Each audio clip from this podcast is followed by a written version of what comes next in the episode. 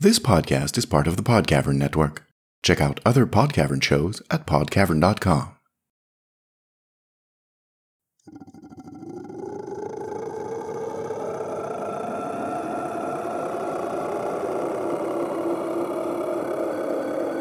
Oniric.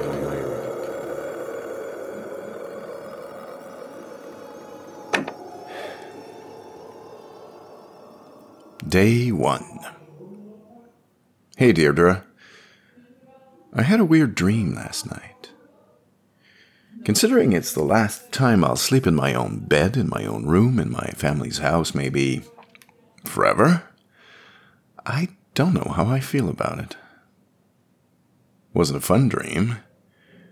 When I was young, I used to dream that I went windsoring with a rabbit, one of those friendly rabbits from ancient cartoons.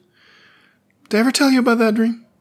I must have. I had it so many times, the Lord knows why. That dream freaked me out when I was little, but it was kind of funny.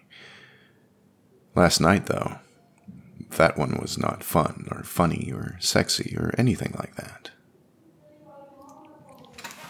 Let me put on some music. I'm alone in the dormitory. I won't bother anyone. This hostel is two blocks away from the hatch, by the way, so that's nice. This is Poulenc's Litanie à la Vierge Noire. Pretty, uh, what's the word? Apposite, apposite today. That's P O U L E N C, in case you want to listen to something real and not that cycle stem shit. I kid. What's it to me that you don't have any taste? We're blood. I'm stuck with you, D. And you with me.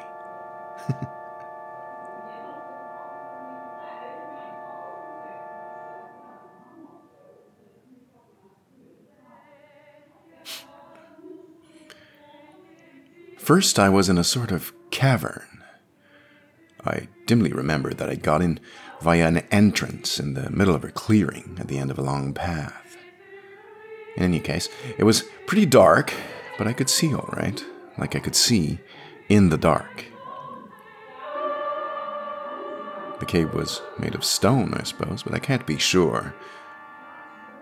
Dry stone, no dripping water or ooze, no rats, not even any dust to speak of. Just nice and dry, just dry stone. Roomy, too. I'm easily spooked in tight places, as you verdammt well know, but that wasn't a problem here. I made a hell of a metallic racket as I walked, and that's because I was wearing some sort of armor. Well made stuff, too. Real class. Sleek. Though now I think of it, I suppose it looked a bit worn. It fit incredibly snug. I couldn't even feel it. I think I had a sword in my hands, too. Might have been a seerer. Or maybe a pilgrim's thigh bone. I don't remember anymore. Hi, um, I know, I know this is a public room and all, uh, but I, I'm in the middle of something. Do you mind giving me 10 minutes? Come on, man. Thanks, pal. I'll stand you a beer tonight. Look me up in the refectory.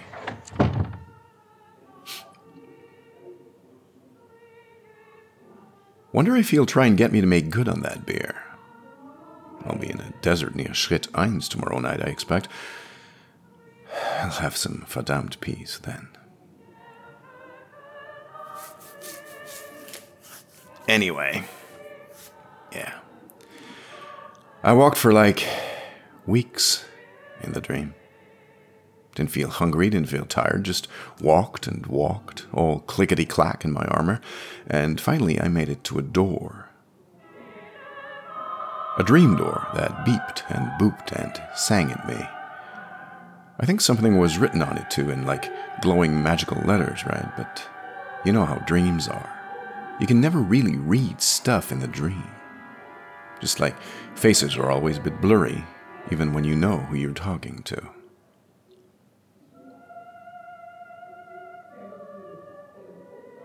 And then my father spoke to me. Just his voice, so I didn't have to deal with the blurry face thing. Why, my dad? Who knows? It was just one crazy stunt after another, that dream, D. Verdammt fevered brain of mine. I was happy to hear his voice, of course. Here, let me get that door for you, Vance. He goes, and the door opened, and I walked in. Big empty room. Good job, my father said. Then his voice went all sad, and he goes, You're not ready, though. before I could say anything, but before I could wake up, I'll tell you that, the room went searing white an insane white light, and I was blind, and I felt, I don't know, like hands with grips like vises all over my body, and they all started pulling. And the pain, Deirdre, Then a voice said, and that was not my father, leave him three fingers, which is particularly perverse, you know. But the pain, good Christ, the verdammt pain. You're not supposed to feel pain in a dream. Thanks, stupid brain. That's when I woke up. I can tell you because I know you won't be an ass about it, but I'd I'd pissed myself. Had to change the bed before anyone else woke up. You'll find the sheets at the back of my closet. I'm sorry.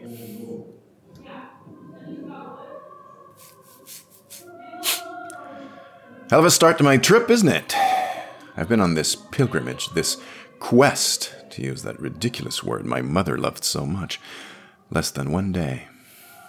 If I were willing to risk your mother's curse, I could take the Met and be home by about three in the morning. But I feel so far away already. Like I've been gone, like I've been on the road for years. In a way, I have, I guess. I've been training for it long enough. I can barely believe I'm finally on the road. It almost feels like a dream.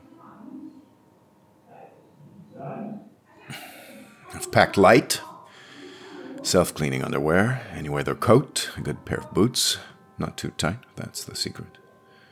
My roll tent, a mask, you never know, small toolkit for my fingers once I'm a few hatches away, I'm not sure I'll be able to trust those boony techies. And I need those verdammt fingers. Few rations and water tablets, but those will be gone soon enough, as will the money. I'll work for my crust. That's the process, anyway, isn't it? The wheel of it. I've got the Omni book I'm recording this on, which I'll use for everything imaginable, but to talk to people, I guess.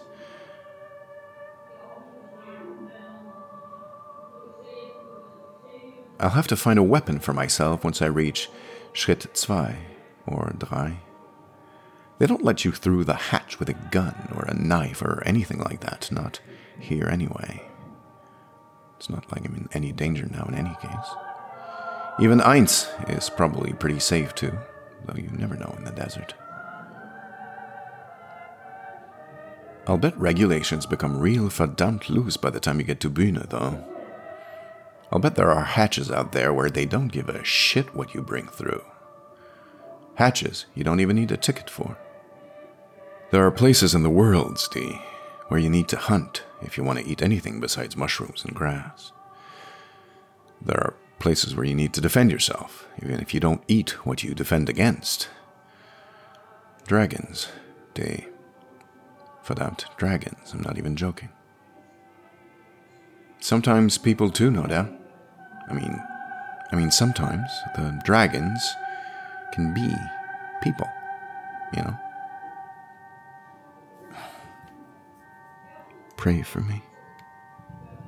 Pray that I don't kill someone too soon on the big long road. Or at all. I don't think I could deal with that, to tell you the truth. I don't think I'm that strong. Or that weak, for that matter. Gets pretty hairy four or five hatches out, no doubt, but you know I'm the kind of fellow who thinks the rules don't apply to him. How many times did Herr Gustavo tell me that? Two things Herr Gustavo told me all the time. One, You know where the big long road starts, but you don't know where it ends. Two, one day, Vance, you'll ignore the rules one too many times, and it'll bite you in the ass. We'll see. Finding a weapon. It's like a passage in a sort of play, isn't it? A chapter in a story or something. I wonder what kind Danica got. Maybe she'll show me. I might meet her again, you know. I mean, it's not impossible.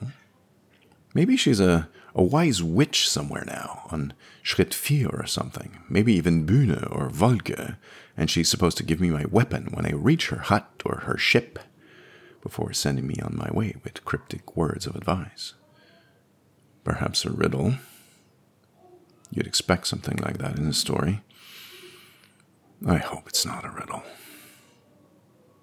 If I do find her, it'll be a hell of a sign anyway. Okay, we're done with the litany here. How about some more poulenc?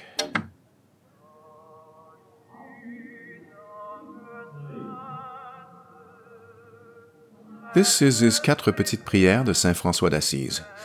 Quite nice. I hope Danica's all right.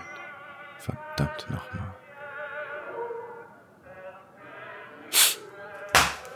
Well, I have my ticket for this hatch anyway. Looking at it right now. Tomorrow night at 9 to be weighed, don't be late, stepping through at half past. Wasn't cheap, was it? If she can bear to hear my name, let your mother know I appreciate it. Give her my formal thanks. Tell her that's the last coin she'll ever need to spend on me. Her debt to her sister is paid up. The Lord be praised. You tell her that.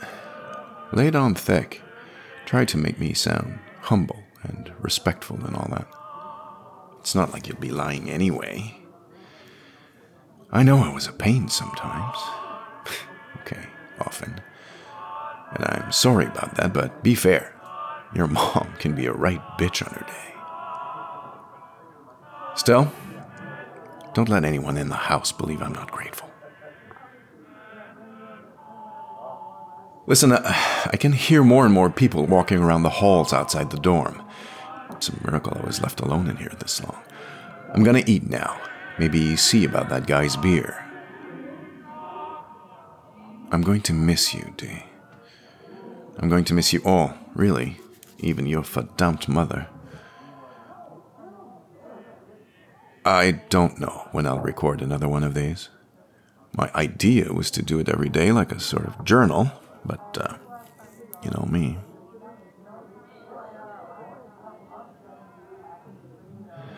I'm sorry I left like a thief in the night. Not that I left with anything that wasn't mine. I'm sorry I didn't say goodbye. That was. that was shitty of me. Believe me when I tell you you're my favorite cousin. If you were my sister, you'd be my favorite too. I'm, I'm not lying to you. That's why I'm recording this and not calling you. If if I'd seen you before I walked out the door, Deirdre, I don't know that I could have left. And then where would I be? Besides home, of course.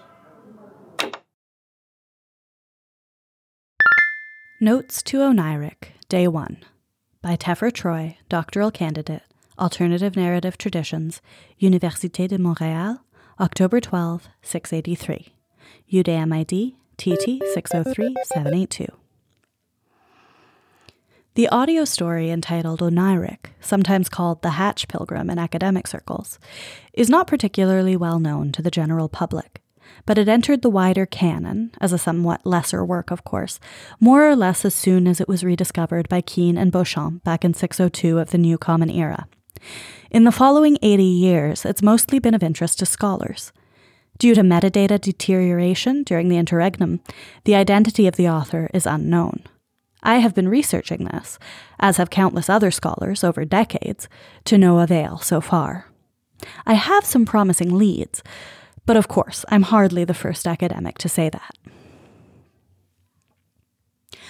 I will immediately dispose of the point that first time listeners mention the most As far as I can tell, the similarity between the words hatch and hajj is purely coincidental, and it is wholly without thematic or narrative significance. Islam is hardly ever mentioned in the story, and most of the specific religious references are Christian. About the themes laid out in this first episode, I will only make the following remark. The pilgrimage upon which Wanderer is embarking is the reverse of a conventional pilgrimage. The traditional pilgrim starts his or her journey from anywhere in the world and travels to a specific point on the map, usually a building or a site of great religious significance. The hatch pilgrim begins at the first hatch, but can end up anywhere. I don't think I'm being controversial when I state that this is the central pillar on which the story rests. The author reads his own work here, as was often the case in the old calendar 2020s. It is written, and to a certain extent performed, to put it charitably, in such a fashion as to mimic an extempore reading by the protagonist, usually relating the events of the day in an informal manner to Deirdre, a character identified as his cousin. Now and then, Wanderer, or Vance, the main character, explains that he recorded certain events as they happened, but such elaborate sequences are rare within the tale, presumably because they demanded considerably more resources to render in a satisfactory manner as an audio document. His explicit mentions of storytelling tropes in this particular episode are interesting, if a little on the nose. There is an amusing contemporary name for this device, that is, for a story calling attention to its own fictional nature lampshading, cf. TV tropes, archived. The author uses this particular narrative trick a little too often, perhaps. There are clues here and there in the author's pronunciation that English was not in fact his first language. Opinions differ as to what that language actually was, but there is a consensus that it was probably French, for all that German expletives and names are used throughout the narrative. I tend to believe, as most scholars do, that he was Quebecois, and as I myself come from Lower Canada, I feel a certain informal kinship with the author. Hiragawa's contention that the author was born in France is highly fanciful, and in my view can be dismissed until further evidence comes to light. My own doctoral project has to do with a rather remarkable discovery that I made in the archives of the Université de Sherbrooke in May of 681. The abstract betrays the nature of this discovery, of course, but within the context of this new, remastered edition of Oniric, I have decided to reveal it where it naturally occurs in the story, to avoid predivulgence, or, as the informal term has it, spoilers. I hope the doctoral committee will forgive me this little flight of whimsy.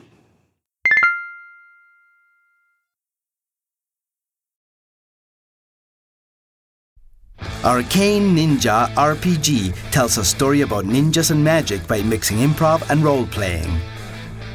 Meet our fledgling ninja and fall for them as they take their graduation exam and stumble upon unknown magic that will send them in an epic adventure. Root for them as the dice dictate just how successfully they face the threatening challenges that lay ahead. Binge on published episodes at the Pod Cavern Network or your podcast station of choice. Tune in every other Tuesday for your bi weekly fix of Arcane Ninja RPG. Thanks for listening.